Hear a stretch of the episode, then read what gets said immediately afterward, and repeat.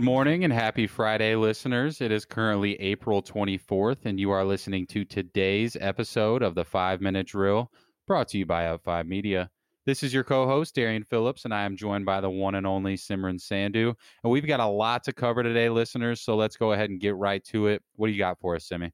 Well, Darian, let me just say what an end to the week. I mean, the House came through and approved the $484 billion aid package that we were talking about on Wednesday, and it even got President Trump's approval. So hopefully, small businesses and hospitals will receive the funds within the next few weeks. Glad to hear it's finally signed, sealed, and soon to be delivered. But I did want to add a quick note before we move on, listeners.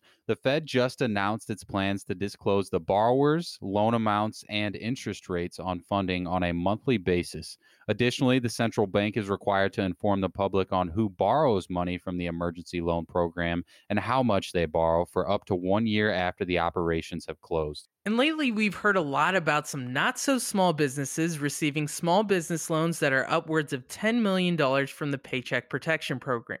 However, after widespread criticism, companies such as Ruth's Chris and Shake Shack have agreed to return their eight figure loans back to the Treasury. And outside of stimulus package related matters, President Trump has recently informed the public on his plans to extend social distancing guidelines until early summer and was quoted saying that we may even go beyond that. Well, that's interesting to hear, considering that Vice President Mike Pence announced that 16 states have released their formal reopening plans, which does include Missouri, Pennsylvania, and Oregon, according to CNBC. Well, the tricky part here is weighing the impacts of health and economic benefits. While social distancing may help reduce the spread of the virus, it also forces people out of work.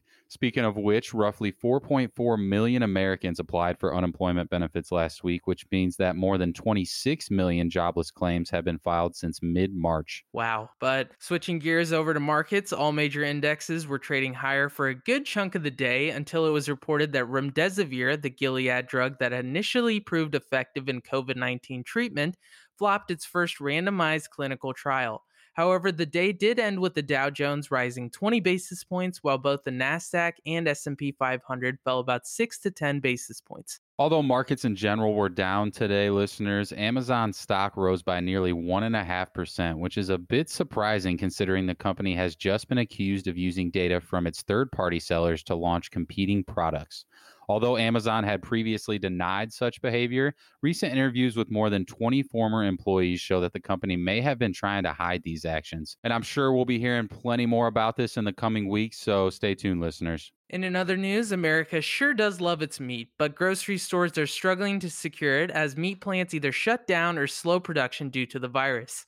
We've even seen COVID 19 outbreaks at three Tyson Foods plants, infecting several employees in the process. And according to CoBank, US beef production fell 24% compared to a month ago, while pork is down 20% and poultry is down 10%. You know, speaking of food here, Simi, we're also seeing that the state of Texas is currently suing Cal-Maine Foods for selling eggs at three times their normal price as shoppers continue to stock up on groceries during this pandemic. And I guess the Supreme Court has also been very active this week. They've come to a 5 4 ruling in favor of widening the grounds for deporting lawful immigrants with criminal records. And there's certainly a lot of gray area when it comes to immigration law, which is probably why the ruling was so close. But anyhow, last night was the NFL draft. So who are some of the top picks, D? Well, Joe Burrow, aka Mr. Heisman himself, took the first walk up to the stage last night, which means he'll be making a long trip from Louisiana up to Cincinnati, where he'll be faced with the task of trying to turn that struggling Bengals organization around. And after that, we saw the Washington Redskins pick up Chase Young out of Ohio State. The Detroit Lions chose Jeff Okudah at the three spot. The New York Giants snagged Andrew Thomas with the fourth pick. And with the fifth pick of the night, the Miami Dolphins grabbed the second QB of the draft, Tua Tagovailoa. Now, I told you that we have a very special episode coming out today. Our interview with Dave Fagan, a union executive, will be released around noon. So make sure to tune in. And if you like what you hear, make sure to give us a five star rating. But anyhow, folks, enjoy the morning, get a good breakfast in, and we will catch everyone in a few hours.